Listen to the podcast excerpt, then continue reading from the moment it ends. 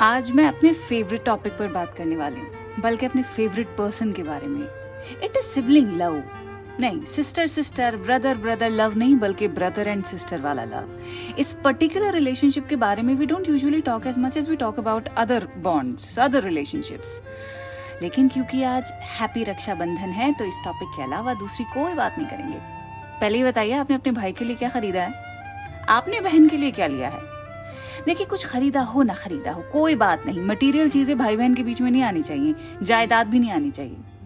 भाई बहन का ये रिश्ता, एक ऐसा कीमती रिश्ता है that needs to be protected at any cost if you want a lifetime supply of free entertainment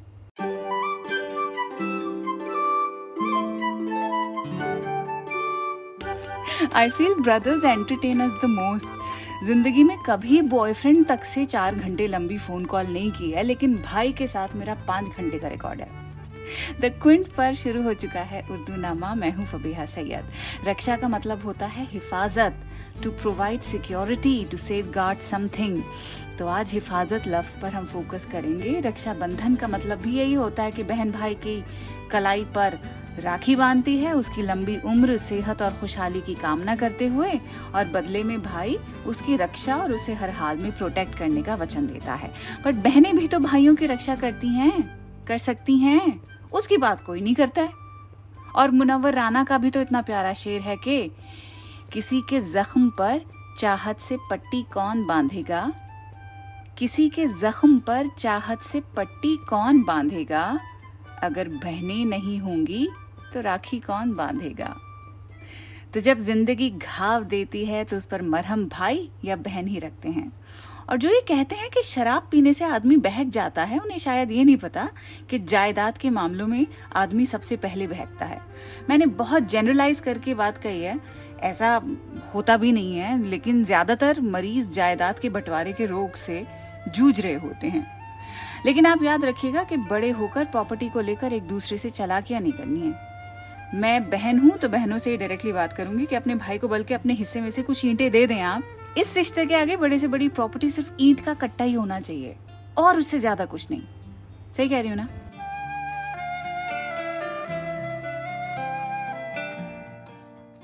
आज रक्षाबंधन के मौके पर रक्षा वर्ड पर ज़ोर देते हुए हिफाजत की बात करेंगे। ऐसा क्या है जिसकी हिफाजत आप करना चाहते हैं?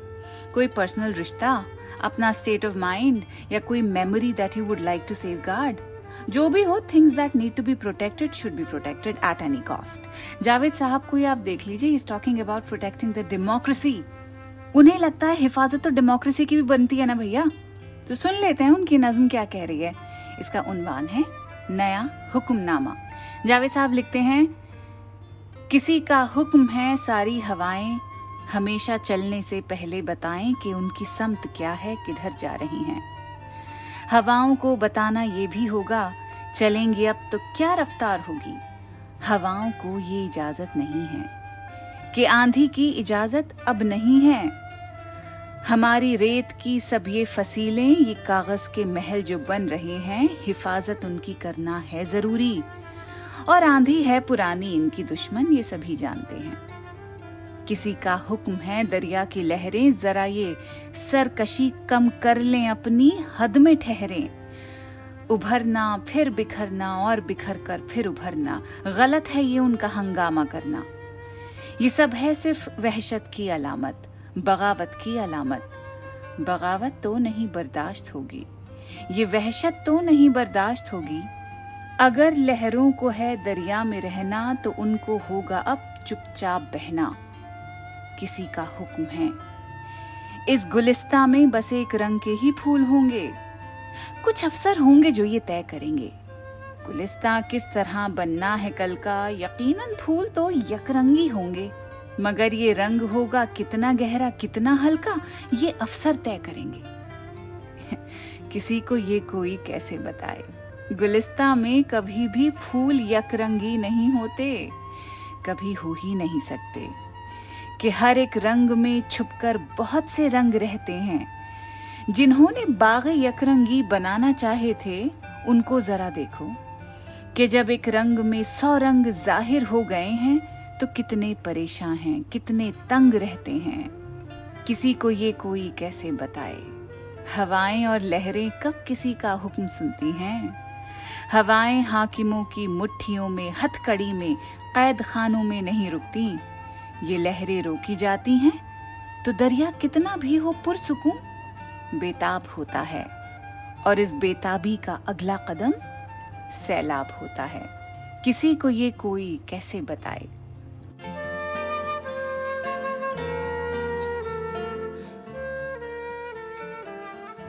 अब अर्श मलसियानी की जो नज्म है, अर्ज़ वतन, आपको उसका एक छोटा सा हिस्सा मैं सुना रही हूँ। इसमें वो हिमालय की हिफाजत करने की बात कर रहे हैं। पेट्रियाटिज्म है इसके अंदर। डायरेक्टली डेमोक्रेसी नहीं है, पर हाँ वो अपने मुल्क को प्रोटेक्ट करने की बात कर रहे हैं और जो प्रोटेक्ट करता है हिमालय, उसको किस तरह प्रोटेक्ट करना चाहिए? उस पे लिखते हैं कि हिमालय की अजमत की हमको कसम हिमालय की रिफत की हमको कसम, हिफाजत हिमालय की अब फ़र्ज़ है हिमालय का हम पर बड़ा कर्ज है। अब आपको सुनाते हैं एक मेमोरी एन ताबिश की ये नज्म है, जिसका नाम है पुरानी फाइलों में गुनगुनाती शाम। तो यहाँ पे हिफाजत किसकी हो रही है? यादों की, पुरानी बातों की, पुराने खतूत की। लिखते हैं कि अब इन बोसीदा कागज़ के पुलंदों की ज़रूरत क्या बची है? इन लिफाफों पर पते सारे पुराने हो चुके हैं। इनको रखना किस लिए? बेरंग तहरीरों में डूबे इन खतों की क्यों हिफाजत चाहिए? ये पुरानी फाइलें जाए अगर हो जाएँ तो नुकसान क्या है? हाथ क्यों रुकते हैं? इन कागज़ के टुकड़ों को जलाने में अब इनकी मानवीयत क्या बची है? इतने माहो साल के बाद इस जमाने में महक कैसी है इनमें? या जो खुशबू से लपकती है तो क्या है ये रुतों का खरखशा अब कोई रुत होगी कि जिसने कागजों पर छोड़ रखा है असर? बरसों गुजरते हैं नहीं, कुछ भी नहीं याद आता है। लेकिन ये मेरे हाथ इनको छूते ही क्यों कांपने लगते हैं? पहले भी तो बोसीदा बहुत कागज़ जलाए हैं। न जाने इन पुरानी फाइलों पर कौन से गुजरे हुए लम्हों के साए हैं। अब कांटे फूल की हिफाजत कैसे करेंगे? वसीम बरेलवी से सुनिए, लिखते हैं कि फूल तो फूल हैं, आँखों से घिरे रहते हैं, कांटे बेकार हिफाजत में लगे रहते हैं। अब आप सुनिए शकील बदायूनी का ये शेर कि गुलची ने तो कोशिश कर डाली, सुनी हो चमन की हर डाली, कांटों ने मुबारक काम किया, फूलों की हिफाजत कर बैठे। फरत एजाज कहते हैं कि मेरे दिल की तबाही की शिकायत पर कहा उसने, तुम अपने घर की चीज़ों की हिफाजत क्यों नहीं करते?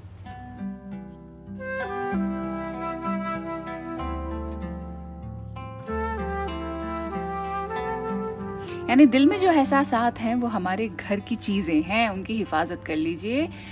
खाम खां किसी के पीछे पीछे खुद को तबाह मत कीजिए। सोचने वाली बात है। अभिषेक शुक्ला का भी आप ये शेर सुनिए। लिखते हैं, मैं यूँ ही नहीं अपनी हिफाजत में लगा हूँ। मुझमें कहीं लगता है कि रखा हुआ तू है। वाह!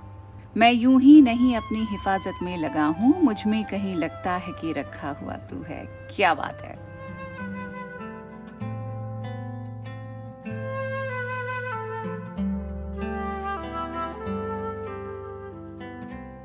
भाई जो होते हैं, वो हर तरह की शेप एंड फॉर्म में आते हैं। कुछ ज़्यादा गुसैल होते हैं, कुछ चिड़चिड़े होते हैं, उन्हें देखकर भाई जैसी नहीं, कट्टर सास जैसी फीलिंग आती है। कुछ बड़े हसास और सेंसिटिव होते हैं। उनसे भी बात करते हुए डर सा लगता है, पता नहीं कब क्या बुरा लग जाए उन्हें। कुछ ऐसे होते हैं जिन्हें कुछ भी कह दो, उन्हें फ़र्क ही नहीं पड़ता है। लेकिन एक बात नोटिस कीजिएगा, आपकी पहली तकलीफ़ में भागकर सबसे पहले अगर कोई आएगा तो आपका अपना सिबलिंग होगा, भाई या बहन, चाहे कैसा भी हो, ज़रूर आएगा। अगले हफ़्ते भी कुछ आएगा। क्या आएगा? उर्दू नामा का वो एपिसोड जिसमें हम सेलिब्रेट करने वाले हैं कंटेम्प्रेरी पोएट को, जो लिरिसिस्ट भी हैं और जिनके गाने जब आते हैं तो फ़िल्में हिट हो ना हो, गाने ज़रूर जबानों पर चढ़ जाते हैं। आई थिंक आपको आइडिया हो ही गया होगा। नहीं, चलें, कोई बात नहीं, इसके लिए आप अगले हफ़्ते का वेट करिए। Stay tuned for the next episode of Urdunama and take very good care of yourself खुदाफिज़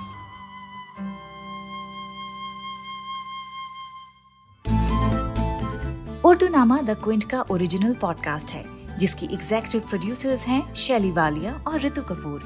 और इस एपिसोड को प्रोड्यूस किया है प्रतीक लिधु और अंजलि पलोड ने। इसे लिखने होस्ट करने और एडिट करने वाली हैं फबेहा सैयद। और इसकी बैकग्राउंड म्यूज़िक ली है बी एम जी प्रोडक्शन से।